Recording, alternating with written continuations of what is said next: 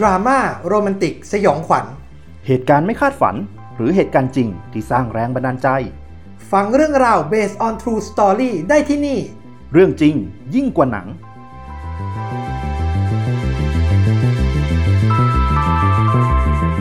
สวัสดีครับผม สวัสดีครับ ขอต้อนรับเข้าสู่ เรื่องจริงยิ่งกว่าหนังพอดแคสต์ครับ EP แรกนี่สำหรับจังหวะเราจะคนมีที่กันติหดลายตามเพจชวนดูดะนะครับอืม ไฟแรงครับผม ไออันเดิมนี่เพิ่งมากลับมาจัดตอนใหม่ เปิดรายการใหม่อีกรายการหนึ่งดีกว่าครับเอางี้เลย ไฟแรงไงก็คือพอดี ไปได้ไอเดียมาว่าจริง ๆ แล้วอะอืมภาพยนตร์ที่เราดูกันที่เราชวนดูในชวนดูด่าพอดแคสต์ EP ต่าง ๆ จริง ๆ มันมีหลาย ๆ เรื่องที่มัน based on true story หรือมันสร้างมาจากเรื่องจริงอืมหลากหลายแนวเลยแล้วจริง ๆ ในเกรดเรื่องจริง พอเราไปค้นข้อมูลต่อ เรารู้สึกว่ามันมีความน่าสนใจหรือบางเรื่องที่เป็นหนังสยองขวัญหนังผีหนังอะไรเงี้ยเรื่องจริงบางทีโหดกว่า ที่หนังเอามาสร้างด้วยซ้ำนะใช่หรือมีเกรดอะไรที่มันน่าสนใจ เรื่องจริงยิ่งกว่าหนังนี่ก็คือ เราจะนำหนังทุกเรื่องที่สร้างมาจากเรื่องจริงเนี่ย เราจะเอาเรื่องจริงมาเล่าให้ฟังเลยอ่าเรื่องจริงที่ถูกพัฒนาไปเป็นบทภาพยนตร์แล้วค่อยบอกตอนหลังว่าคือหนังเรื่องอะไรบ้างเออโอเคก็รูปแบบจริงๆ ก็หนึ่งตอนเราก็อยากจะเล่าสักเรื่องหนึ่งอะแล้วก็ให้ฟลุกเล่าสักเรื่องหนึ่ง ซึ่งเราทั้งคู่ก็ยังไม่รู้ด้วยนะว่าเรื่องที่เราจะเล่าให้ฟังเนี่ย ของแต่ละคนคือเรื่องอะไร มาเซอร์ไพรส์กันตอนนี้แหละอ่าแต่เราก็จะมีธีมในแต่ละตอนคร่าวๆก่อนว่าแนวไหน แนวไหนเออไม่งั้นเดี๋ยวมันจะหลากหลายไปแล้ว มันจะเขาเรียกว่าอะไรมันจะต่างคนหนึ่งคนหนึ่งเล่าเรื่องผีกูมาซะตลกเลยอะไรเงี้ยเออมันก็จะก็เทียบดูเออ มันก็ไปด้วยกันยากนิดนึงซึ่งตอนแรกนี้ก็เราว่าน่าสนใจสุดของหนังที่กระตุ้นความอยากรู้ของคนสุดก็ฆาตกรรมอื ไม่พ้นเลยเหตุการณ์ฆาตกรรมที่ถูกพัฒนาเป็นซีรีส์หรือภาพยนตร์นี่เยอะแยะเต็มไปหมด เพราะฉะนั้นวันนี้ก็ฟังไปเพลินๆ แล้วก็ลองเดากันดูว่ามันถูกสร้างเป็นภาพยนตร์เรื่องอะไรอะก็คือเดี๋ยวต้องลองไปดูไหมจะเล่าเรื่องจริงมาก่อน พอใช่ฟังจบเดี๋ยวผมจะลองเดาดูว่าคือเรื่องอะไร เดาไปพร้อม ๆ กันโอเคนะครับ แล้วก็ซึมซับไปพร้อมๆกัน ก็เทปนี้ขอเตือนไว้ก่อนว่าอาจจะมีความรุนแรงนิดนึง เพราะมันเป็นเรื่องฆาตกรรมอะยังดีแล้วที่เป็นพอดแคสต์คือต้องบอกไงเพราะบางคนนะเขาอาจจะแบบว่า เวลาฟังเรื่องอะไรที่มันสลดหดหูอืมมีการฆ่ากันมีการทำร้ายกันอาจเขาอาจจะรู้สึกไม่ค่อยดี แล้วก็เตือนไว้นิดนึงใครจิตตกง่ายก็ไม่เป็นไร เดี๋ยวมาว่ากันตอนหน้า ถ้าใครคิดว่าโอเค ได้สนุกสนุกฟังเพลินๆได้ก็ตามกันไปโอเคนะครับแต่สัญญาว่าจะไม่หนักอย่างนี้ทุกตอนมั้งเปลี่ยนแนใช่วบ้างเราก็คงไม่เอาฆาตกรรมมาทุกตอน เดี๋ยวต่อไปเราจะไปเอาเรื่ไม่ไหวนะสนุเปลี่กยนสนุกๆมาบ้างได้เปลี่ยนชื่อช่องแน่นอน The Shock Podcast อะไรอย่างนี้ไปนะครับอ่างั้นให้เราเล่าก่อนนะอืมนะครับผม ก็สิ่งที่เราจะเล่าเรื่องที่เราจะเล่าเนี้ยย้อนกลับไปในปี 1990 เดือนสิงหาคม ปี 1990 ที่ประเทศสหรัฐอเมริกาครับนี่ต้นกำเนิดแห่งฆาตกรต่อเนื่องเลยนะสำหรับลองเดาดูตัดไปได้ทิ้งเยอะ เป็นสหรัฐอเมริกาแน่นอนก็ต้องเป็นหนังฮอลลีวูดแน่ๆโอ้ลองเดากันดูว่าเรื่องอะไร ว่าเรื่องนี้ถูกนำเป็นทำเป็นภาพยนตร์เรื่องอะไรนะครับอืมอะอันเนี้ยมันเป็นคดีฆาตกรรมที่อ่าทางการหรือคนอเมริกันทั่วไปเขารู้จักในชื่อGainesville Ripper ฆาตกรรมในเมืองเกนส์วิลอะในย่านเกนส์วิลล์คือชื่อชื่อย่านใช่ไหมใช่เป็นชื่อย่านชื่อเมืองนะครับผม เรื่องที่มันน่าสนใจที่เราเอามาเล่าเนี่ยเพราะเรารู้สึกว่า มันเป็นเหตุการณ์ฆาตกรรมที่เกิดขึ้นภายในระยะเวลาแค่ประมาณ ไม่ถึงอาทิตย์เว้ยอืมแต่มีผู้เสียชีวิตอะค่อนข้างเยอะพอสมควรนะครับอืมผม และผู้เสียชีวิตเนี่ยเป็นกลุ่มเดียวกันอืมก็คือกลุ่มนักศึกษาอืมน่าสนใจ น่าสนใจนะครับผมอะเปิดมาก็เป็นปริศนาละปริศนาแล้วนะครับผม เริ่มมันเริ่มต้นเลยครับ ในเช้าวันศุกร์ที่ 24 สิงหาคมครับ ปี 1990 ครับผม ในอพาร์ตเมนต์ของนักศึกษา เป็นนักศึกษาสาวสองคนเป็น roommate อยู่ด้วยกันครับอืมอันนี้คนหนึ่งชื่อซอนยาลาสัน อีกคนหนึ่งชื่อคริสติน่าพาวเวลครับ สองคนนี้พักอาศัยอยู่ ก็เหมือนเป็นหอพักใกล้ ๆ มหาลัยอะครับผมอืมในย่านอพาร์ตเมนต์ในย่านนั้นนะครับ ในย่านเกนส์วิลล์นะครับผม คือหลาย ๆ ฆาตกรเขาจะมีแบบว่าลักษณะบุคลิกเฉพาะตัวนะที่ถูกสร้างเป็นหนัง มีอุปกรณ์โน่นนี่นั่น แต่อุปกรณ์ที่ฆาตกรคนนี้ใช้น้อยมาก มีดหนึ่งเล่ม และไขควงหนึ่งอันครับ ไปพร้อมกัน เตรียมไปแค่นั้นครับโอ้สิ่งที่เขามีในการก่อเหตุฆาตกรรมแต่ละครั้งมีเท่านั้น สิ่งที่เขาทำคือเขาบุกเข้าไปในบ้านพักของคุณซอนยาและคุณคริสติน่าครับ นักศึกษาวัย17ทั้งสองคนนี้อืมนะครับผมเริ่มต้นที่ฆาตกรคนนี้เข้าไป สิ่งแรกที่เขาเห็นคือเขาเจอคุณคริสติน่าเนี่ย หลับอยู่ที่ชั้นล่าง ในอพาร์ตเมนต์นี้นะครับผมเห็นหลับอยู่ก็ไม่ทำอะไรครับ ปล่อยให้เธอนอนค่อยๆเดินผ่านตัวเธอไป ขึ้นไปดูเหตุการณ์ที่ชั้นสองก็ไปเจอซอนย่าเนี่ยกำลังจะหลับเหมือนกัน สิ่งที่เขาทำครับค่อนข้างหนักนิดนึงก็คือเขาก็จับตัวซอนย่าแล้วก็ใช้เทปสกอตเทปลืมบอกไปมีอีกอย่างหนึ่งมีมีดมีไขควงมีสกอตเทปเอาสกอตเทปเนี่ยปิดปากซอนย่านะครับผมเสร็จแล้วปุ๊บก็หันเธอคว่ำหน้าลงกับเตียง แล้วก็แทงเธอหลายแผลมาก จนเธอเสียชีวิตนะครับผมหลังจากนั้นพอเสียชีวิตปุ๊บเขาก็เดินลงมาด้านล่างครับ ยังเหลืออีกหนึ่งคนคือคริสติน่าที่อยู่ด้านล่าง ก็โดนเหมือนกันแต่แตกต่างค่อนข้างโหดกว่าก็คือว่าคริสติน่าเนี่ยพอโดนเทปปิดปากปุ๊บเนี่ยก็โดนฉีกเสื้อผ้าใช้มีดตัดเสื้อผ้าอืมแล้วก็มีการข่มขืนแหละอืมนะครับผมเสร็จแล้วผมก็แทงเธอจากด้านหลัง คือเป็นฆาตกรที่แทงเธอจากด้านหลังหลายแผลมาก จับคว่ำตลอด จัดจบความตลอด แล้วก็แทงเข้าไปเนี่ยห้าครั้งอืมนี่มีบันทึกตำรวจบอกเลยว่า ทางด้านของซอนย่าในยโดน แทงด้านหลังห้าครั้ง แล้วก็เสียชีวิตนะครับผม นอกจากนั้นหลังจากฆ่าแล้ว ความโรคจิตของมันก็คือ นอกจากฆ่าให้ตายปุ๊บไม่ได้ออกไปเลยไม่ได้ใด ๆ ยังมีการแวะอาบน้ำนะครับผมแล้วก็ถึงออกจากอพาร์ตเมนต์ไป เรื่องนี้เหตุการณ์นี้เกิดขึ้นวันที่ 24 สิงหาคม เชื่อไหม เหตุการณ์ถัดไปเกิดขึ้น 25 สิงหาคมครับโอ้โหหลังจากวันนั้นวันศุกร์วันเสาร์ครับฆาตกรคนนี้เหมือนได้ใจหรือเปล่าหรือแบบรู้สึกว่าเหมือนแบบพอมันปลดล็อกบางอย่าง พอมันได้ทำแล้วอะ มันปลดล็อกขั้นแรกอะนะอืมที่เหลือไม่ยากละ คือมันหลุดมันหลุดไปแล้ว มันหลุดเออมันหลุดไปแล้วก็เลยแบบ วันถัดมาเท่านั้นเอง หลังจากวันศุกร์ก็เป็นวันเสาร์ครับ คราวนี้เขาก็บุกเข้าไปในอพาร์ตเมนต์ในย่านเกนส์วิลล์เหมือนกันครับอืมใกล้เคียงมหาลัยที่พวกนักศึกษาอยู่เหมือนกัน เหมือนเดิมครับ พกไปแค่มีดกับไขควงอืมเข้าไปในอพาร์ตเมนต์เนี้ยเป็นอพาร์ตเมนต์ของหญิงสาวที่ชื่อว่าคริสตา แต่พอเข้าไปอะ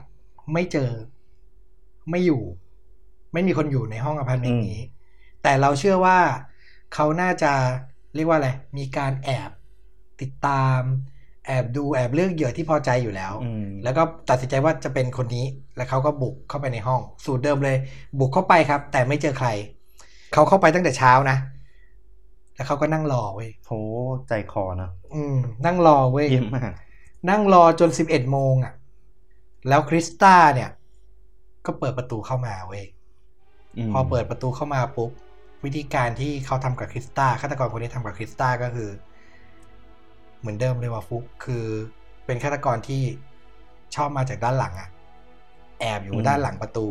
พอคริสตาเดินเข้ามาปุ๊บก็ล็อกเหมือนแบบอารมณ์เหมือนท่ามวยปั้มอะโชกโฮอะมอืมเพื่อให้เธอแบบเหมือนแบบว่า ไม่ตอบโต้ไม่ส่งเสียงอะส่งเสียงไม่ได้ พอโชกโครัดคอจากด้านหลังปุ๊บก็เอาเทปปิดปาก เอาเทปพันข้อมืออืมทิ้งเธอไว้ที่เตียงแล้วก็เหมือนเดิมครับ ตัดเสื้อผ้าทำการข่มขืนอืมเสร็จแล้วก็เอามีดแทงข้างหลังเธออืมนะครับ ผมจนเธอเสียชีวิตนะครับ ผม แต่ว่าสิ่งที่มัน advance กว่าฆาตกรรมอันแรกก็คือ เขาทำการควักหัวใจเธอออกมาเว้ยควักหัวใจเธอออกมา เสร็จแล้วปุ๊บก็ทำการตัดคอเธออืมนะครับ ผมเนี่ยค่อนข้างรุนแรงนะอืมเป็นฆาตกรรมที่สะเทือนขวัญมาก ตัดคอเธอ แล้วเอาคออะวางบนเชลฟ์วางบนชั้นวางหนังสืออะแล้วหันคออะให้มองไปที่ร่างของศพตัวเองอะคือแบบไปขั้นสุดแล้ววิอะกลจริตมากนะเป็นวิกลจริตไปแล้วอะ ซึ่งมันทำให้คนที่แบบมาพบศพทีหลังช็อกมากแล้วเป็นทำให้การฆาตกรรมในสองวันเนี้ยมันมันขยายอืมไปไกลมากเว้ยแล้วมันทำให้เกิดการแตกตื่นมาก แล้วก็ทำให้นักเรียนนักศึกษาที่อยู่ในย่านมหาลัยนั้นแตกตื่นมากเว้ยในข่าวเนี่ยเขาบอกเลยว่า บางคนถึงขั้น เทอมนั้นขอค่าเทอมคืนไม่เรียนอืมบางคนถึงขั้นย้ายหนีอืมมีประกาศให้ทุกคนอยู่กันเป็นกลุ่มอืม ห้ามเดินแยกไปไหนเด็ดขาดพระอาทิตย์ตกเข้าห้อง ก็คือตอนเนี้ยเหตุการณ์มันเป็นเรื่องใหญ่เรื่องโตแล้วนะครับผมฆาตกรนี่ก็แบบว่าเหมือนมันยังไม่จบอะ่ะ คือวันศุกร์ที่ยี่สี่ใช่ป่ะวันเสาร์ที่ยี่ห้าใช่ป่ะเหมือนมันพักวันหนึ่งเว้ยยี่หกวันที่ยี่เจ็ดมันออกปฏิบัติการต่อเว้ยเท่าที่เราอ่านหรือเราตามเรื่องฆาตกรต่อเนื่องมา มันจะมีการพักอะ่ะนึกออกป่ะมันจะมีการเว้นระยะเพื่อศึกษาเพื่อดูเรื่องเหยื่อคนใหม่ แล้วมันจะลงมือแล้วมันก็จะหลบหนีไปที่อีกที่อื่นแล้วก็ไปก่อเหตุ แต่ไอคนนี้คือเหมือนมันเป็นบ้าเลือดแล้วมันได้ใจแล้วอะอืมเออ พักแค่วันเดียว มาวันจันทร์มันออกไล่เหยื่อต่อเว้ยคราวเนี้ยเหยื่อเป็นสุภาพสตรีกับสุภาพบุรุษเขาอยู่อพาร์ตเมนต์ด้วยกัน ฝ่ายหญิงนี่คือเทรซี่พอลส่วนฝ่ายชายเนี่ยชื่อแมนนี่อืม ทั้งคู่อายุ 23 และเป็นนักศึกษาปีปลายแล้วนะครับผม ก็อยู่ด้วยกันเป็นเพื่อนร่วมห้องกันนะครับผม มันก็บุกเข้าไปทำเหมือนเดิมเลย แต่ว่ากับผู้ชายนี่ก็คือ มีการต่อสู้กัน มีการแบบไม่ยอมการต่อสู้กัน แต่ว่ามันก็ชนะได้แล้วมันก็ฆ่าน้องผู้ชายคือแมนนี่ทิ้ง แล้วก็จัดการฆ่าน้องผู้หญิง แต่เหตุการณ์เนี้ยที่มันน่าเจ็บใจก็คือตำรวจอะจับตัวไม่ได้เว้ย หลังจากเกิดเหตุวันที่ 27 เนี้ยมันก็หายไปอืมจับตัวไม่ได้ตำรวจก็พยายามตามเต็มที่ แต่จับตัวไม่ได้ ไม่เจอตัวผู้ต้องสงสัย แล้วก็ทำให้คนแตกตื่นเป็นจำนวนมาก มหาลัยนั้นถึงขั้นปิดการเรียนการสอนอืมมีนักศึกษาหลาย ๆ คน ย้ายมหาลัย แบบอยู่ไม่ได้แล้วมันน่ากลัวมากอืมคือสร้างความแตกตื่นให้กับเหล่าวัยรุ่นเหล่านักศึกษามหาลัย กับฆาตกรที่มีแค่นี้เลย ไขควงพังประตู มีดและเทป แค่นี้เลยอืม นะครับผม อะ ผ่านไปประมาณสองสัปดาห์เจ็ดกันยาหนึ่งเก้าเก้าศูนย์นะครับผม ฆาตกรคนนี้โดนจับได้ครับอืมแต่ว่าไม่ได้เกี่ยวกับคดีที่มันฆ่าคนอ้าวสาเหตุที่มันโดนจับ เพราะว่าเขาอะหนีไปอยู่ที่เมืองที่ชื่อว่าโอคาร่าเว้ยอืมและไปขโมยของโอ้จิบจอยมากเลยนะ ไปขโมยของ แล้วมันโดนสาวไปถึงคดีนั้นได้ไง พอขโมยของเสร็จปุ๊บนะครับผมก็โดนจับมาในคดีลักเล็กขโมยน้อยเว้ยอืมว่าแบบโดนข้อหาแบบกระจอกมากอะ่ะ แต่คราวนี้เนี่ย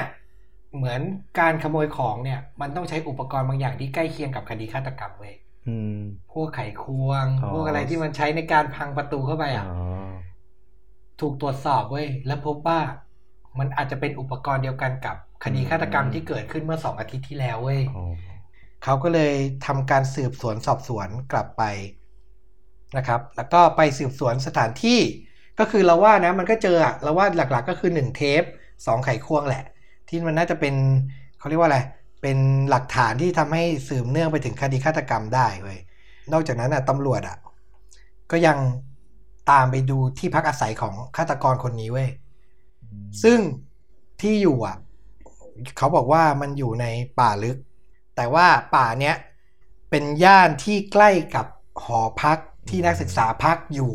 และเป็นที่เกิดเหตุมาก ๆ พอไปคนที่บ้านสิ่งที่เขาเจอก็คือ audio diary ก็คืออัดเทปอะอืมเล่าว่าตัวเองทำอะไรมาเหมือนด้วยความภาคภูมิใจเว้ยอืมหลักฐานชิ้นเอกเลยนะเออ เจออันเนี้ยได้ปุ๊บอะมันก็เลยทำให้ทุกอย่างอะคลี่คลายเว้ยและฆาตกรคนเนี้ย ก็เราบอกชื่อเขาเลยแล้วกัน แดนนี่โรลลิงเว้ยอืมแดนนี่โรลลิงนะครับผมก็คือคดีเนี้ยคดีฆาตกรรมที่มีผู้เสียชีวิตทั้งหมด5ศพแล้วแรงจูงใจเขาเฉลยไหมก็ได้กลับไปดูพื้นฐานตอนอืมเด็กเขาเว้ยอืมก็ทำให้รู้ว่าจริง ๆ แล้วอะ คือเราว่ามันเป็น basic ของฆาตกรต่อเนื่องจุดเริ่มต้นทั่วไปแม่งคล้าย ๆ กันหมดเลยเว้ยก็คือเขาก็เกิดในเมืองที่เอ่อมลรัฐหลุยเซียนาเว้ยอืมแล้ว พ่อเว้ยอืมเป็นตำรวจ พ่อเป็นตำรวจด้วย ชื่อเจมส์โรลลิงอืมซึ่งคอยพูดคอยบอกเขาตลอดเวลาว่า คือกูไม่ได้เคยต้องการให้มึงเกิดมา โอ้โห คือเป็นพ่อที่ ใช้ความรุนแรงกับลูกและภรรยาอืมตลอดเวลา ก็อย่างเรื่องกับภรรยาภรรยาเคยถึงขั้นแบบ เข้าโรงพยาบาลแล้วก็แบบว่าไปแจ้งความว่าแบบว่า สามีพยายามจะใช้มีดโกนอะ ทำร้ายเธอเว้ยอืมเออ แล้วก็แบบว่า คือเหมือนแบบถูกซ้อม ถูกทำร้ายร่างกาย ส่วนลูกก็ถูกฝังหัวมาตลอดเวลาว่าแบบ คือไม่เป็นที่ต้องการอะอืมเออ นะครับผม แล้วก็เคยถึงขั้นอย่างคุณพ่ออย่างคุณเจมส์โรลลิงเนี่ยนะครับผม ก็เคยถึงขั้นแบบว่าทำร้ายร่างกายแล้วก็แบบใส่กุญแจมือลูกตัวเองอะ่ะอืม แล้วก็บอกให้ตำรวจอะ่ะเอาตัวเขาไปแบบเอาตัวลูกไปว่าแบบฉันไม่ต้องการมันอะโอ้โหมันแบบว่า อันนี้คือแบบพอเริ่มโตมาหน่อยอืมเริ่มแบบว่า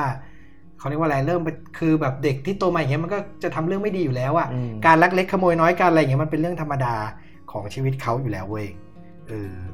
ก็คือในช่วงวัยรุ่นน่ะแดนนี่โรลลิงเนี่ยก็คือใช้ชีวิตแบบลักเล็กขโมยน้อย แอบตามผู้หญิงอืม แอบติดตามแอบตามผู้หญิงแอบดูผู้หญิงแบบเปลี่ยนชุด ใส่เสื้อแล้วโดนจับได้อะไรอย่างเงี้ยอืมคือจะมีคดีเล็กๆน้อยๆอย่างเงี้ยมาตลอดเว้ยแต่ว่าคดีที่แบบว่าใหญ่จริง ๆ ที่แบบว่าทำให้เขาถูกจับได้จริง ๆ ก็คือ การฆาตกรรมที่เกนส์วิลล์ฆาตกรรมนักศึกษาทั้ง 5 คนนี้ แล้วก็พอสืบไปอืมอืมสืบไปสืบไปปุ๊บตำรวจก็เหมือนจะไปเจอกับอีกหนึ่งคดีเว้ยที่แบบว่าเหมือนแบบว่ามันยังปิดไม่ได้ มันเป็นคดีที่เกิดขึ้นก่อนหน้านั้น คดีเกนส์วิลล์เนี่ยมันเกิดในช่วงสิงหา 1990อืมแต่ว่าย้อนไปประมาณเกือบเกือบๆปีที่ช่วงพฤศจิกายน1989 อะ มันจะมีคดีก็คือเป็นคดีที่ใกล้เคียงกัน ผู้หญิงอยู่ในบ้าน ถูกแทงถูกเชือดเสื้อแล้วข่มขืน แล้วก็ถูกแทงจากด้านหลังอ่าแล้วก็มีผู้เสียชีวิตอีกสองคนก็คือ เป็นคุณพ่อของเขาอายุ 55 แล้วก็หลานอายุแค่8ขวบเว้ยอืมโดนเหมือนกัน อันนี้แต่ว่าไม่ได้ไม่ได้มีการพังประตูด้วยไขควงเลยเข้าไปเพราะว่าเหมือนแบบเปิดประตูไม่ได้ล็อกแล้วเปิดเข้าไปแล้วเจอเลยอะ่ะเออแล้วก็ทำรูปแบบใกล้เคียงกันเลยคือ ไปฆ่าพวกผู้ชายก่อนอืมฆ่าหลานก่อนแล้วก็มาจัดการกับผู้หญิง อย่างเงี้ยนะครับ และสุดท้ายจุดจบของแดนนี่โรลลิงเนี่ยก็คือ โดนตัดสินให้ประหารชีวิตอืมด้วยการฉีดยานะครับ ก็เสียชีวิตไปในปี 2006มโอ้อยู่นานเหมือนกันนะตั้งทำเรื่องตั้งแต่ช่วงปี 89 ถึง 90อ่าโดนประหารจริงๆอะช่วงปี 2006อืมนะครับผม ก็เรื่องราวก็ประมาณนี้ค่อนข้างโหด โหด โหดมาก แล้วก็เราก็เลยบอกเลยว่าเรื่องเนี้ย มันไม่ได้ถูกเอาทั้งเรื่องไปทำเป็นหนัง แต่มัน inspire ไปสู่หนังหนึ่งเรื่องอืมเออซึ่ง คือมันมีคนพยายามสัมภาษณ์หรือจากการไต่สวนทางศาลอะ บอกว่ามึงทำไปเพื่ออะไรอะอืมอืมเขาก็จะบอกว่าเว้ยคือแบบเป็นเหตุผลที่แบบ เราว่าแม่งห่วยมากอะ ซึ่งเราไม่รู้ว่ามันจริงหรือไม่จริงนะอืมอืมแต่เขาบอกว่าเขาทำอะ เพราะเขาอะมีความแบบ อยากเป็นที่สนใจ เขาใช้คำว่าเขาอยากเป็นซูเปอร์สตาร์เว้ยอยากมีตัวตนเนี่ยหรอเออแล้วใช้คำว่าแบบอยากเป็นซูเปอร์สตาร์คือแบบอืมในทางนี้อะเออ ซึ่งแบบว่าค่อนข้างค่อนข้างเศร้าเหมือนกัน ที่ทำให้มีคนเสียชีวิตไป ถ้านับรวมจริง ๆ แล้วประมาณแปดศพอืมจริง ๆสนใจมากตรงที่ว่าจากคนอาจจะแบบเกตมาเหล็กเกเรอืมลักเล็กขโมยน้อยอืมมันพลิกไปถึงจุดที่แบบลายฆ่าศพแรกได้ยังไงเนาะใช่ เราก็อยากรู้ เราอยากรู้มากว่า อะไรที่มันเปลี่ยนคนที่แบบสามารถก้าวข้ามไอ้เส้นเนี้ได้อะเราว่าจริง ๆ คืออย่างอย่างอย่างของนักศึกษาอะมันไม่ใช่คดีแรกคดีแรกจริง ๆ มันคือ มันคือที่บ้านของอืมบ้านนั้นที่มีคุณพ่อมีลูกสาวแล้วก็มีหลาน หรือความจริงตั้งใจจะไปขโมยของในบ้านอ่าในสมมุตินะถ้าเท่าที่เราศึกษามาก็คือเขาเริ่มต้นจากหนึ่งคือเขามีปมแล้วล่ะอืมไม่ได้รับการสนใจอืม สองคือพอในวัยรุ่นก็เริ่มมีคลักเล็กขโมยน้อย แล้วก็มีคดีอย่างที่เราบอกคือ เริ่มแอบติดตามผู้หญิงอืมแอบดูผู้หญิง แล้วว่าน่าจะมีความต้องการบางอย่างในใจแล้วล่ะ เราว่ามันค่อยๆสะสมขึ้นมา ก็ไม่แน่ในคดีแรกที่เขาก่อ เราว่ามันอาจจะเริ่มต้นจากการแค่ อาจจะแค่อยากเข้าไปเพื่อหนึ่งขโมยสองเข้าไปเพื่ออยากจะอยู่ใกล้ๆคนที่เขาอาจติดอาจจะติดตามมานานแล้ว ชื่นชอบหรืออะไรหรือเปล่า อันนี้ไม่รู้อืมนะเราว่าแต่ สุดท้ายแล้วมันก็เลยเถิดอะเออไปไกลมาก ไกลมากแดนนี่โรลลิง Gainesville Ripper นะครับผม ค่อนข้างรุนแรงพอสมควร นึกหนังไม่ออกแต่ว่าก็น่าจะประมาณหนัง คือในยุคในยุคช่วง 90ปลาย80ปลายปลาย90 อะไรพวกนี้อะมาก่อนจะเดามีก่อนจะเดาเราให้หินอีกนิดนึงว่า เท่าที่เล่าไปอย่างที่บอก มีดอืมแทง อืม นักศึกษา ใช่กำลังนึกว่ามันก็ต้องเป็นหนังแบบไอ้พวกฆาตกรต่อเนื่องที่เป็นแบบพวกหนังวัยรุ่นน่ะ อืม เออ แต่ว่ารายละเอียดเนี่ย นึกไม่ไม่ได้ถึงกับขาดมาว่าเป็นเรื่องอะไร อะ ให้เวลาห้าวินาทีคุณผู้ฟัง เกินได้กดเดาพอนะสเขากดพอสไปได้กด pause ได้ด้วย เออนึกก่อนนึกก่อนโอเคห้าสี่สามสองหนึ่งฟุ๊บ อะเอ่อถ้าพูดเราว่าง่ายแล้วนะ จริงๆถ้าพูดถึงมีด ก็มีภาพจำอยู่แค่เรื่องนี้เอาเอาเอาภาพที่นึกออกอยู่เรื่องเดียวแล้วกัน The Scream เรื่องอื่นนึกไม่ออกสครีม The วี Scream สุดขีดวีสุดขีด ถูกต้องครับ อ้าว ถูกด้วย เก่งมาก จริงๆ มีอีกเรื่องที่นึกคือไอโนวันยูดีลาสเมอร์แต่ว่ามันไม่ได้อ่าไม่ได้มันไม่ได้ดูเคลียร์ขนาดนั้นว่าคืจะอเป็นเรื่องคนเขียนบทของสครีมอะครับเอผอมคุณเควินวิลเลียมสัน เนี่ยเขา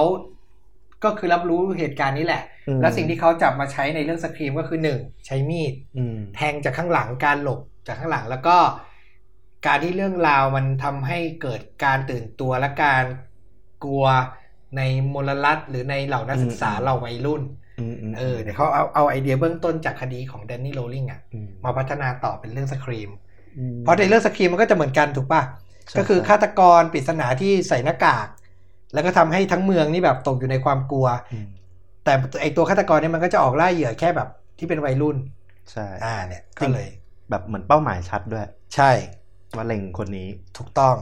แล้วก็บรรยากาศของความไม่ไว้วางใจกันในหมู่วัยรุ่น ถูกอืมนั่นแหละว่าใครนะใครที่จะเป็นอะไรอย่างเงี้ยแต่ที่เรารู้สึกว่าเรื่องจริงเรื่องนี้มันโหดมากคือ อย่างที่เราบอกอะ มันใช้เวลาทั้งหมดแค่แบบสี่วันน่ะ ฆ่าไปห้าศพคดีที่สองอะไอ้วันเสาร์ที่ตัดหัวด้วยอะแล้วก็อืมหัวใจโอ้โหโคตรมากเลยนะคือนึกภาพตามมาโอ้โหโหดจริงคือแบบ มันเหมือนเป็นอีกโลกหนึ่งเป็นโลกที่เราไม่เข้าใจแล้วอะจริง ๆ ในดีเทลมันอะไอ้ที่เรื่องที่ว่าเอ่อนั่งรอตั้งแต่เช้าอะ อืมก็คือแบบมันมันก็สุดเหมือนกันนะ คืออมนึกถึงอารมณ์คนคือมันต้องใจเย็นขนาดไหนอะต้องใจแบบเพี้ยมโหดมากเลยนะ ไม่กลัวเลย ไม่กลัวเลยว่าแบบ จะมีคนอื่นเข้ามาก่อน หรือแบบจะไปเจอใครก่อนหรืออะไรเงี้ย คือเราว่าความอำมหิตและความใจเย็นมันเกินขีดจำกัดของมนุษย์ปกติไปเยอะแล้ว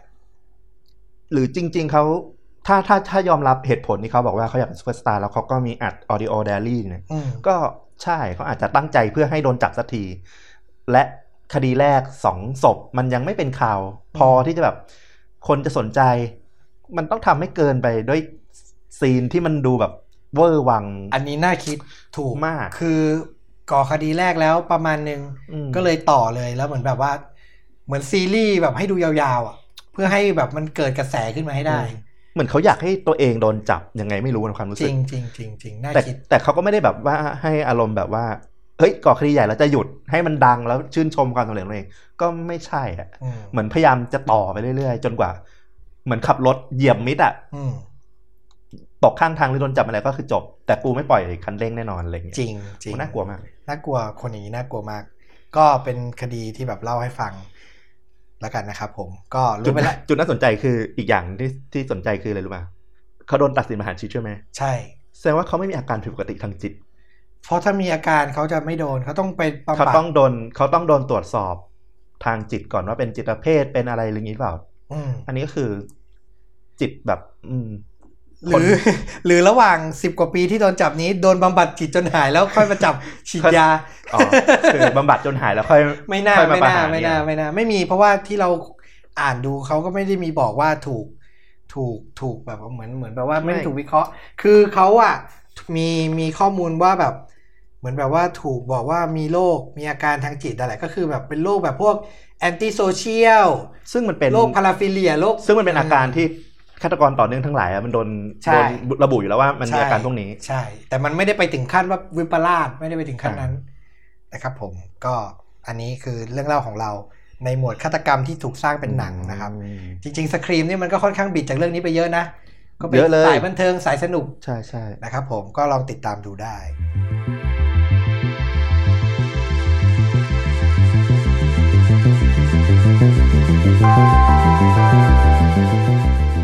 มาที่เรื่องของฟุกบ้างครับในหมวดฆาตกรรม จริงเรื่องของผมเนี่ย ถ้าในคนที่สนใจในเรื่องของคดีฆาตกรต่อเนื่องเนี่ยอืมอันเนี้ยคือรากฐาน คือถ้าเป็นหนังสือมันคือบทที่หนึ่งหรือบท intro introduction เลย ใช่ที่มักคำนที่มักจะต้องถูกเอามาพูดถึงก่อนว้าวเรื่องอื่นอือฮึๆย้อนไปปีประมาณปี 40 ปี 4050 ช่วงหนึ่งเก้าสี่ศูนย์1940 1950อือฮึช่วงนั้นเลย ช่วงหลังสงครามโลกช่วงประมาณนั้นสงช่วงคประมาณรามนั้นโลเลกยใช่ช่วงใช่สงครามโลกเลยประมาณนั้นเลย เหตุการณ์นี้เกิดที่อเมริกาเหมือนกัน ดินแดนแห่งฆาตกรต่อเนื่อง จริง ๆ อืมเอ่อเรื่องราวเนี้ยเป็นเรื่องราวของครอบครัวครอบครัวหนึ่ง ชื่อครอบครัวกรีน ครอบครัวกรีนกรีนโอเคเล่าภูมิหลังมาก่อนเลย ก็คือครอบครัวเนี้ยเป็นครอบครัวธรรมดามากๆ เป็นครอบครัวที่ตอนแรกประกอบอาชีพขายของร้านขายของปกติ มีพ่อแม่แล้วก็ลูกสองคน ลูกชายสองคน แต่ว่าตัวแม่เนี่ยเป็นคนที่คลั่งมีความศรัทธาในศาสนาคริสต์ศาสนาคริสต์นิกายลูเทอรันมาก โอ้เราไม่ค่อยคุ้นเลยอะชื่อลูเทอรันลูเทอรันเรารู้จักใช่คาทอลิกออร์โธดอกซ์อันนั้นคือนิกายหลักโปรเตสแตนต์ๆใช่ใช่แต่ว่าของ ในต่างประเทศมันจะมีนิกายย่อยที่มันอืมเชื่อเฉพาะลงไปค่อนข้างอืมเยอะ นิกายลูเทอรันจริงๆ ถ้าบอกว่าต้นกำเนิดแนวคิดของนิกายนี้ก็คือมาร์ตินลูเทอร์ คือคนที่ก่อให้เกิดสายของโปรเตสแตนต์อือฮึที่ไม่เชื่อในแนวคิดของคริสตจักรแคทอลิก เหมือนการตีความแตกมาอีกแบบหนึ่งอ่า การตีเขาอะคุณแม่คนเนี้ยเขาก็เอ่อชื่อออกัสตาเขาก็จะเชื่อในศาสนามาก แล้วเขาก็ปลูกฝังลูกด้วยอืม พอความที่เขาเชื่อในศาสนามากเขามองว่าเซ็กทุกอย่างมันคือบาปโอ้โหอ้าวแล้วเขามีลูกอะอ่านี่เขาเขาอธิบายให้ลูกว่าเซ็กเพียงอย่างเดียวที่ควรเกิดขึ้นได้คือเพื่อการมีลูกเท่านั้น โอ้โห และเขาก็มีเซ็กเพื่อมีลูกเท่านั้น โอ้โห ไม่ได้มีเซ็กเพื่อความบันเทิง ไม่ได้ไม่มีใช่เซ็กเรื่องเพื่อความความสนุกอะไร ไม่ได้อย่างนั้นมีความสุขทางการอารมณ์ ใช่ แล้วก็สั่งสอนลูกว่าเซ็กคือบาปทุกอย่างยกยกเว้นการมีลูก ซึ่งจริง ๆ ถ้าไม่จำเป็นก็ไม่ควร อื้อหือะไรอย่างเงี้ย คือเรียกว่าสายสายสายแข็งเลยสายใช่แข็งและความความพีคของมันก็คือเขามองสังคมทุกอย่างข้างนอกบ้านเขาอะคือโลกแห่งการอารมณ์ทุกคนใส่ใจหมกมุ่นอยู่แต่เรื่องเซ็กเรื่องของความผิดบาปในกรณีอื่นในศาสนาทั้งนั้นเขาก็เลยฝังปลูกฝังลูกว่า ห้ามคบกับใครเลย อืมให้อยู่กับที่บ้านฟังแม่เท่านั้นโอ้โหไปโรงเรียนอย่าไปคบเพื่อน เพราะทุกคน เป็นคนบาปอะไรประมาณเนี้ยอืมคือทุกคนมีความสุขกับสิ่งที่มันไม่ควร ใช่อืมสิ่งที่แม่พูดแม่สอนให้ฟังเนี่ยคือสิ่งที่ถูกต้องที่สุด โอ้โห และแม่คือเพื่อนแท้เพียงคนเดียวของลูก โอ้โห แล้วทางคุณพ่ออะคุณพ่อเขาเนี่ยก็ไม่ได้อะไรมาก พอแม่เขามองอย่างเงี้ย ว่าเมืองที่เขาอยู่อะมันเป็นด้วยคนคนบาปเขาก็เลยย้ายเมืองอืมไปอยู่อีกที่หนึ่งอืม ไปที่รัฐวิสคอนซินชื่อเมืองเพลนฟิลด์อืมแล้วก็ไปอยู่เป็นฟาร์ม ไปทำอาชีพฟาร์มอืมแล้วก็อยู่ห่างไกลจากครอบครัวอื่นอะไรอย่างเงี้ยเพื่อแบบไปปลีกวิเวกออกมา ตัดขาดละใช่พยายามไม่อยากจะตัดขาดยุ่งไม่อยากยุ่งกับยุ่งเท่าที่สังคมจำเป็นเมืองถูกต้องอืมแล้วก็สั่งสอนลูกแบบเดิมโอ้โหตัวพ่อก็เป็นคนที่แบบติดเหล้าก็เลยไม่ได้สนใจอะไรครอบครัวมากเลยถ้าเรามีเมียอย่างนี้เราก็คงติดเหล้าเหมือนกัน มันเออ หาความสุขในชีวิตยากไม่เนาะได้เลยเนาะเออ เราจะหาจากทางไหนอะอะชีวิตคู่เราก็ต้องโอ้โหนะอย่างเรื่องของความสุขทางเพศอะไรอย่างเงี้ยมันก็ถ้าสำหรับคนทั่วไปมันก็คือเรื่องปกติอะคือต้องมองว่าชีวิตคู่อะพาร์ทใหญ่ ๆ ของมันส่วนหนึ่งก็คือเรื่องของเออชีวิตรักเนี่ยแหละใช่ถูกไหมใช่ แล้วพอตัดเรื่องนี้ทิ้งปุ๊บมันก็แทบจะแบบ แล้วถ้ามองยิ่งมองว่ามันคือหน้าที่ด้วยเนี่ยโอ้โหโอ้โหมันมันตึงมากเลย จริงๆอะ ต่อครับ หลังจากคุณพ่อติดเหล้าใช่ เขาก็ย้ายมาอยู่ที่เมือง คือตัวของเด็กลูกคนเนี้ยเป็นลูกคนคนสุดท้องคนที่สองเขามีชื่อว่าเอ็ดดี้เนี่ยเอ็ดเนี่ย ย้ายมาอยู่ที่เมืองเนี้ยตอนอายุประมาณแปดขวบอืมแล้วก็เริ่มมีอาการซึมเศร้า เพราะว่าตลอดชีวิตมาเขาไม่ได้เขาไม่ได้โตแบบมีพัฒนาการแบบเด็กทั่วไปที่ได้สัมผัสกับคนอื่นได้มีอะไรเงี้ย ชีวิตโลกทั้งใบของเขาก็คือ บ้านและแม่อืม พ่อแล้วก็พี่ชายแค่นั้นเองแล้วแม่คือเบอร์หนึ่งใหญ่สุดของบ้านเขาก็โตมาแบบเนี้ยมีมีอาการเป็นโรคซึมเศร้า มีอาการผิดปกติทางพัฒนาการ อันนี้คือคนพี่หรือคนน้องนะโทษทีคนน้องคนน้อง อายุแปดขวบชื่อเอ็ดพี่คนพี่จะชื่อเฮนรี่ คนอืมน้องชื่อเอ็ดโอเค แล้วก็ตัดมาประมาณสามสิบกว่าปีต่อมา โอ้โหโตเกือบแล้วเกือบสามสิบปีอืมตอนที่เขาอายุได้ประมาณสามสิบสี่สามห้า พ่อเขาก็ตายอืมในบ้านที่เดิมอาจจะมี balance ทางพ่อที่แบบไม่ได้มาก บางทีเครียดๆจากแม่มาแวะเจอพ่ออาจจะลดลงไปบ้างอาจจะยังมีบ้าง คือเราว่าคราวนี้ไม่มีคนเบรกแล้ว อืม แม่เขาก็จะ ถือว่าโลกทั้งใบของเด็กสองคนนี้ก็คือแม่ละไม่เด็กแล้วด้วย โตละสามสิบกว่าแล้วจะ30สี่กสิบว่าแล้วแล้วเขาก็ประกอบอาชีพโดยการที่รับจ้างจิปาถะทั่วไป เพราะว่ามันไม่มีอาชีพที่มันเป็นหลักเป็นการอะไร เพราะว่าเขา หลีกเลี่ยงที่จะต้องไปพบปะทางสังคมใช่อืมก็จะรับจ้างทั่วไปรับเลี้ยงเด็กมั่ง รับเฝ้านู่นนี่นั่นอะไรเงี้ยอืมแล้วแต่วันหนึ่งเขาก็ไปกับพี่ชายเขาก็ไปเผาหญ้าในฟาร์มเขานั่นแหละ อันนี้หมายถึงเอ็ดเอ็ดและแฮร์รี่สองคนไปเผาหญ้ากัน ใช่ก็ไปเผาหญ้าทำไมว่าปรากฏว่าไฟมันก็ลุกลามใช่ไหมอืมแล้วคนก็มาช่วยดับ พอหลังจากเหตุการณ์สงบเอ็ดก็ไปบอกเจ้าหน้าที่ว่าเออเนี่ยพี่ชายเขาหายไป อืมอืม แล้วก็สุดท้ายเขาก็ไปตามหาก็ไปเจอเอ่อเออแฮร์รี่พี่ชายเขาเนี่ย นอนคว่ำหน้าตายอยู่สันนิษฐานว่าแบบก็คือเหมือนอากาศอากาศหายใจหรืออะไรอย่างตายอยู่ในไร่ที่ใกล้เผาเนี่ยเหรอใช่ที่เผาเนี่ยโอ้อาจจะสำลักควันตายหรือหัวใจวายตายอะไรเงี้ยอือฮึอือฮึเขาก็เลยเหลือเขาอยู่กับแม่แค่สองคนโอ้โหมันแย่ลงแย่ลงแย่ลง ใช่ คนที่จะมาแบบ balance ชีวิตเขาอะอืมคอยเบรกเนี่ยมันก็หมดละ มันก็คือเขากับแม่แค่สองคน แล้วเขาก็แบบเทิดทูนศรัทธาทำทุกอย่างเพื่อแม่ของเขาอืมเหตุการณ์มันก็เริ่มแย่ลงไปอีก อืมโอ้โห นี่ยังไม่แย่ไม่พอ หนึ่งปีหนึ่งเก้าสี่ห้าอืมเป็นจุดที่เริ่มเปลี่ยนชีวิตเขาอย่างแท้จริงคือ แม่เขามีอาการวูบแล้วก็ดับตายไปเลย เสียชีวิตเสียชีวิต คุณแม่เสียชีวิต เอ็ดที่ตลอดชีวิต มีแม่คนเดียว มีแม่คอยเป็นโรคคลุ้มกันเขาอยู่คนเดียวมอยู่ในบ้านนี้มาตลอดชีวิตไม่เคยไปที่ไหนอืมก็ต้องทำเหลือตัวคนเดียว แล้วก็ทำงานจิปาถะสิ่งที่เขาเริ่มสนใจตั้งแต่ตอนนั้นก็คือ การที่ทำให้สิ่งยึดเหนี่ยวในชีวิตของเขาอะยังคงอยู่ได้อืมเรื่องแม่ของเขาเนี่ย เขาก็ล็อกห้องแม่ ล็อกทุกอย่างที่แม่เคยอยู่อะฟรีซแบนไว้ให้มันเหมือนเดิมที่สุดอืมให้เหมือนว่าแม่ยังมีชีวิตอยู่ อันนี้เราว่าก็ยังยังไม่เกินเลเวลคนปกติอ่ายัยังมีคนทำใช่อืมจากนั้นพอเขาอยู่คนเดียวเขาก็เริ่มมีความสนใจในสิ่งต่างๆ รอบตัว เขาเริ่มสนใจเพศตรงข้าม อืมดูหนังสือโป๊ะอืมอ่านนิยายสื่อของขวัญอืม ศึกษาเรื่องการทดลองมนุษย์สมัยนาซีเอาในตอนหลังมีคนอธิบายเขาว่า เออเขาว่ามีความเชื่อลึกๆว่า มันมีวิธีที่สามารถปลุกคนตายให้กลับมามีชีวิตได้ อยากได้แม่กลับมา คิดว่าอย่างนั้นอื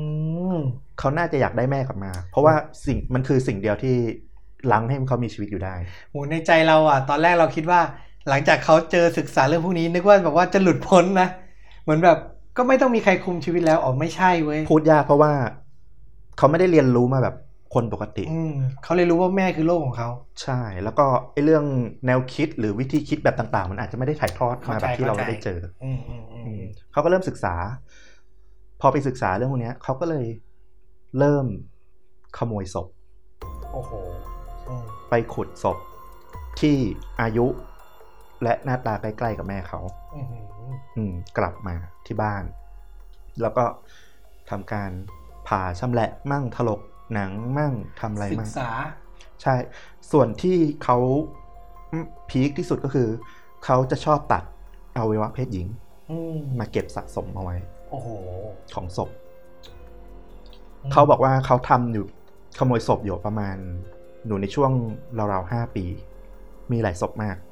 แล้วก็เขาให้การในตอนหลังว่าระหว่างที่เขาทำการขโมยศพอะเขาจะมีอาการเหมือนฝันอยู่ ไม่รู้ตัว กึ่งหลับกึ่งตื่น กึ่งหลับกึ่งตื่น ไม่แน่ใจว่าจริงหรือฝันอืมแต่ถ้าเขารู้สึกตัว ระหว่างที่ขโมยศพ รู้สึกตัวมา เขาก็จะหยุดกลับเลยกลับบ้าน ทิ้งศพไว้ที่เดิมทิ้งเลยไม่ได้เอากลับมา ทิ้งเลย ไม่ทำแต่จนแล้วจนรอดมันก็จะมีเอ่อพวก อวัยวะต่างๆ ในบ้านเขาเนี่ยเยอะมาก โอ้โห มากกว่าสิบอาจจะถึงห้าสิบโอ้โห หมายถึงอวัยวะเพศหญิงหรือหมายถึงหลายส่วน หลายๆ ส่วนรวมๆกันอืมของหลายๆศพอื้อหือเหตุการณ์ที่เริ่มที่ทำให้เขาเป็นคดีขึ้นมาก็คือ หลังจากที่มันวนเวียนอยู่กับซากศพมาเยอะ เขาก็เริ่มฆ่าคนครั้งแรกไเริ่มเข้าสู่จุดใช่พีคเป็นผู้หญิงคนหนึ่งที่เป็นเจ้าของร้านเหล้าอายุก็ใกล้ๆกับแม่เขารูปร่างหน้าตาคล้ายคือเหมือนเขาวนเวียนอยู่กับแม่เขาใช่นใจอะๆทั้งตลอดชีวิตเขาวนเวียนอยู่กับแม่เขา ผู้หญิงคนเนี้ยหลังปิดร้านเสร็จเอ่อเอ็ดก็เข้าไปยิงโอ้โหจากด้านหลังแล้วก็เอาศพของผู้หญิงคนเนี้ยลากขึ้นรถแล้วก็ตรงกลับบ้านอืมทำการชำแหละ ตัดหัวถลกหนัง ส่วนต่างๆ โดยเฉพาะหนังศีรษะ เอามาทำเป็นเฟอร์นิเจอร์ต่างๆ ผสมกับศพต่างๆ เย็บรวมกัน ที่มีอยู่แล้วที่มีอยู่แล้ว เหตุการณ์ทั้งหมดเนี่ยเอ่อในช่วงราวๆห้าถึงหกปีอืมเขาฆ่าคนที่ยืนยันได้จริงๆอะมีแค่สองคน คือคนแรกคนเนี้ยคือที่เป็นเจ้าของร้านเหล้ากับอีกคนอ่าเป็นแม่ของประมาณรองปลัดตำรวจอะไรอย่างเงี้ยอืมซึ่งมีคนอธิบาย ตอนหลังเหมือนกันว่า บางทีเขาอาจจะฆ่าเลือกฆ่าสองคนเนี่ยเพราะว่าเขามองว่าสองคนเนี่ยเป็นตัวแทนแม่เหรอ เป็นคนบาป คนบาป คือคนหนึ่งเปิดร้านเหล้าอ๋อนิสัยหยาบคาย อีกคนก็เป็นอารมณ์แบบไปแย่งสามีชาวบ้านเข้ามาอะไรเงี้ย มีมี story อยู่เขามี story อยู่อืมแต่ก็ไม่ชัวร์มแต่คือก็มีคนพยายามอธิบาย ว่าเออมทำไมต้องเป็นสองคนนี้ เออ แต่ก็ไม่รู้ว่าเอ็ดจริง ๆ แล้วเขายังไง ก็เป็นไปได้ว่าเออเอ็ดอาจจะมองว่า ในขณะที่แบบ คนดีสุดๆ แบบแม่เขาทำไมตายแต่คนแบบเนี้ยโลกนี้ไม่ยุติธรรโลมกนี้มันยุติธรรมอืมโอ้โหแล้วมันก็จำเพาะมากว่าก็คือ คนอายุไล่ๆกับแม่เขา แล้วก็รูปร่างหน้าตาคล้ายอืๆมอืมสุดท้าย เพราะคดีที่สองเนี่ยแหละ ที่ไปฆ่าแม่ของลูกรองประหลัดเนี่ยทำให้ตำรวจอะมันเริ่มต้องจริงจังอะจริงจังเพราะว่ามันเป็นใช่คนมันเป็นคนเอ่อเป็นแม่ของคนสำคัญอะคนสำคัญใช่อืมก็ทำให้แบบเอ่อ เริ่มสืบสงสัยมาที่เอ็ดเนี่ยแหละ เพราะว่า โดยปกติก็เป็นคนประหลาดประหลาดเอาจริงๆก็คือเขาน่าสงสัยอยู่แล้วเขาน่าสงสัยไม่ได้ตั้สูงงแต่แรสิกงกับใครอยู่แล้ว มันคล้ายๆอะไรรู้ไหมเหมือนซีอุยอะอืมที่แบบมันมีคดีอะไรเกิดขึ้นอะมึงน่าสงสัยแล้ว มึงเหมือนคนไม่ปกติอะอืมเข้าใจ มึงเป็นคนแก่ๆที่ดูไม่ปกติแก่ๆเกรนเกลนๆเออไม่สูงสิงกับใคร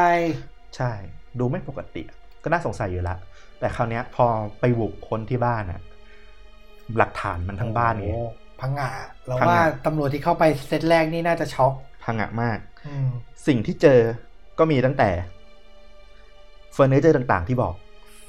เอาหนังมนุษย์มาเย็ดรวมกันโอ้โหโคมไฟที่เป็นหนังมนุษย์หน้ามนุษย์ โอ้ยหัวมนุษย์ที่ยัดด้วยหนังสือพิมพ์ แล้วแขวนไว้ตามผนังอื้อหือลิ้นที่ถูกเอามาร้อยอยู่ตามเอ่อ หน้าต่าง เป็นเครื่องประดับเป็นเป็นเครื่องผ้าประม่านดับเป็นอะไรวะกะโหลกเอามาทำเป็นที่รองแก้ว เอามาทำหัวมุกของเตียง ใช้กระดูกมาทำเป็นช้อนซ่อมโอ้โหคืออิทธิพลเขาอะความรู้สึกมันเหมือนแบบว่า มันผสมมาจากทั้งเรื่องของการทดลองนาซี ทั้งนิยายสยองขวัญวิทยาศาสตร์ มันอาจจะมีแฟรงเกนสไตน์ที่เขาได้มศึกษาในช่วงหลังจากแม่ตาย อันนี้คิดเอาเองว่าเออมเขาพยายามปลุก เพราะเราว่าคืนแค่ชีพแม่แค่เรื่องจริงๆนาซีเรื่องเดียวนี่ก็โหดแล้วเออเหมือนแค่เขาถ้าเขาศึกษาแล้วเขาพยายามทำตามจริงก็ เรื่องใหญ่ เขาคงอยากได้แมวคืนมามากจริงอืมๆอวัยวะเพศหญิงที่เจอ มีเยอะมาก และที่พีคกว่านั้นก็คือ มันมีอวัยวะเพศหญิงที่อยู่ในกางเกงใน ซึ่งเขาอะเอามาสวมใส่อีกทีหนึ่งโอ้โหแล้วก็มีชุดเสื้อกั๊กที่เอาหนังมนุษย์ มาเย็บรวมกัน โดยด้านหน้าเนี่ยคือด้านหน้าของผู้หญิงเลย มีเต้านมมีอะไรเงี้ยอืมแล้วเขาก็สวมใส่ มันก็เลยเป็นเรื่องที่แบบ มันทั้งวิกลจริตทั้งแบบ หรือเขาพยายามจะเป็นผู้กำเนิดเองเหรอ หรือว่าไม่รู้เราคิดไป นั่นแหละ มันไม่มีคำอธิบายที่แบบอืมออกมาชัดเจนนะว่าก็พยายามตีความกันเอ่อสุดท้ายเขาก็โดนจับ ที่ยืนยันได้อย่างที่บอกก็มีแค่สองศพ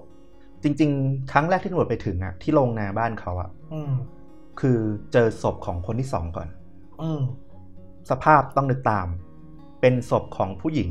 วัยประมาณ 50 ปลายปลายๆโดนจับแขวนห้อยหัวโอ้โหเปลือยทั้งตัวโอ้โหแล้วผ่าด้านหน้าตั้งแต่หน้าอกลงไปชำแหละชำแหละเหมือนหมูอะโอ้โหเครื่องในทั้งหมดถูกกองใส่ถังอยู่ด้านล่างอื้อหือหหัวโดนตัดออก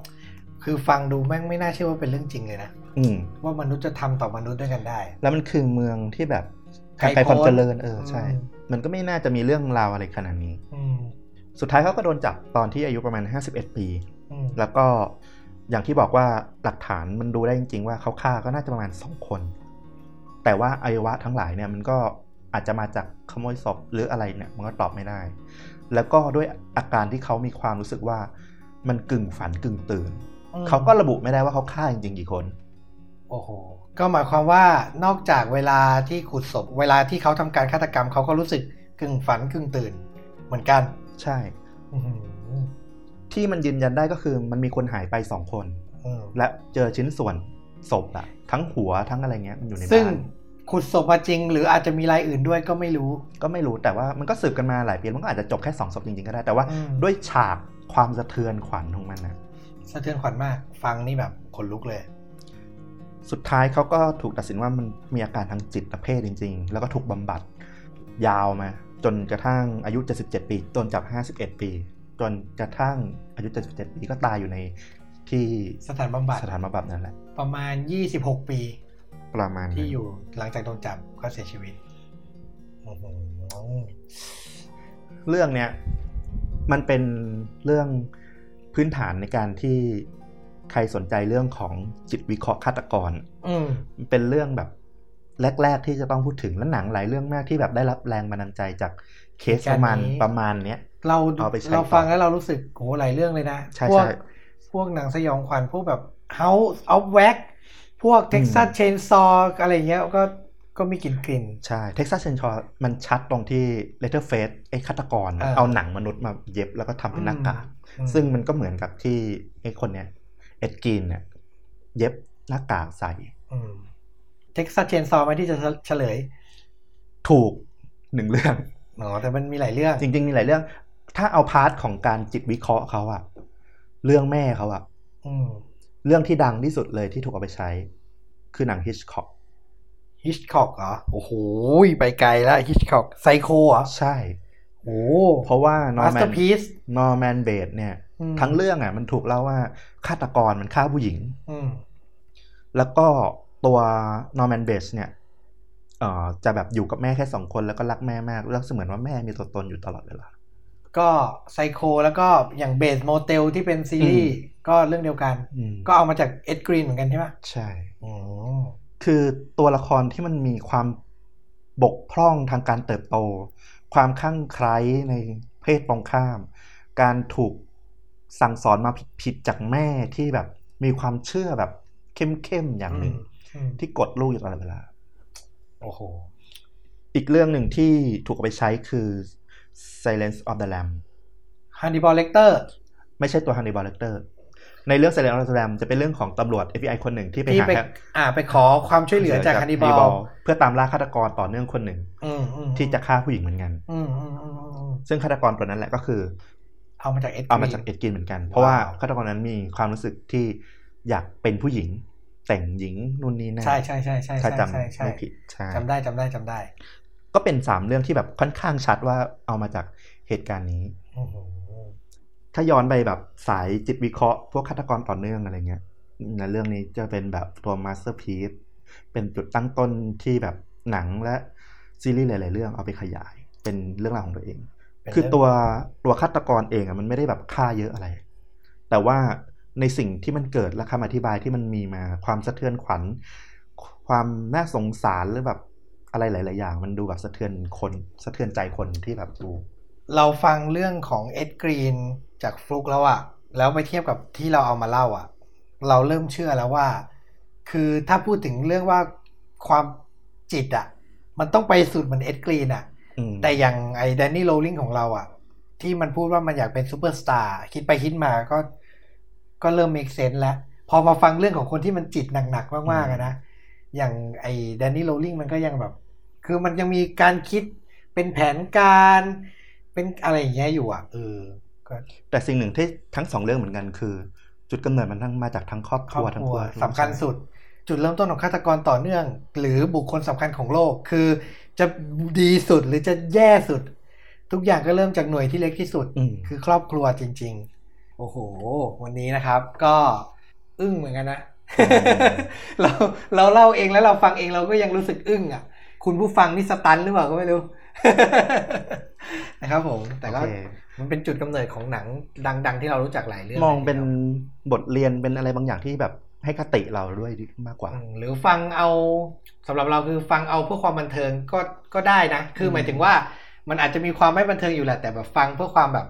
เหมือนเวลาเราฟังเรื่องผีอะแต่อย่างน้อยคนที่ไปดูหนังอย่างสกรีมตอนนี้อืมอย่าง Texas Chainsaw อย่างนี้อืมตอนนี้ก็จะเริ่มแบบมีอะไรทิ้งอยู่ในตัวมากกว่าหนังบันเทิงอะใช่ มันไม่ใช่แค่บันเทิงแต่มันเกิดจากเรื่องจริงอะมันมีที่มาที่ไปอะ เราว่ามันก็ทำให้ทุกอย่างโอเคคือดูแล้วรู้สึกตกผลึกหรือได้ข้อคิดได้มากขึ้นอืม ดูหนังสนุกขึ้นอะ ถ้าถามเรานะเออนะครับผมก็นี่ก็คือ EP แรกของเรื่องจริงยิ่งกว่าหนังนะครับ EP ต่อไปสัญญาว่าจะไม่โหดเบาลง เดี๋ยวจะหาแนวอื่นมาเล่าบ้างนะครับผมจะได้วาไรตี้มากขึ้นนะครับผมก็ฟังแล้วชอบไม่ชอบยังไงติชมก็บอกเราได้ในคอมเมนต์นะครับผมเพจเดียวกันกับชวนดูดาพอดแคสต์เลยนะครับ วันนี้ก็ผมกับฟุกก็ขออนุญาตจบเรื่องราวทั้งหมดเพียงเท่านี้ พบกันใหม่กับทั้งชวนดูดาพอดแคสต์แล้วก็เรื่องจริงยิ่งกว่าหนังได้นะครับผม จะพยายามมาบ่อยๆ เพราะช่วงนี้น่าจะว่างแล้วมากขึ้นนะครับถ้าผมเขาไม่เคอร์ฟิว24 ชั่วโมงเลยใช่ ถ้าเคอร์ฟิว24 ชั่วโมงก็เดี๋ยวว่ากันใหม่ก็อัดผ่านซูมกันแล้วกันนะ นะครับผม วันนี้ลาไปแค่นี้สวัสดีครับ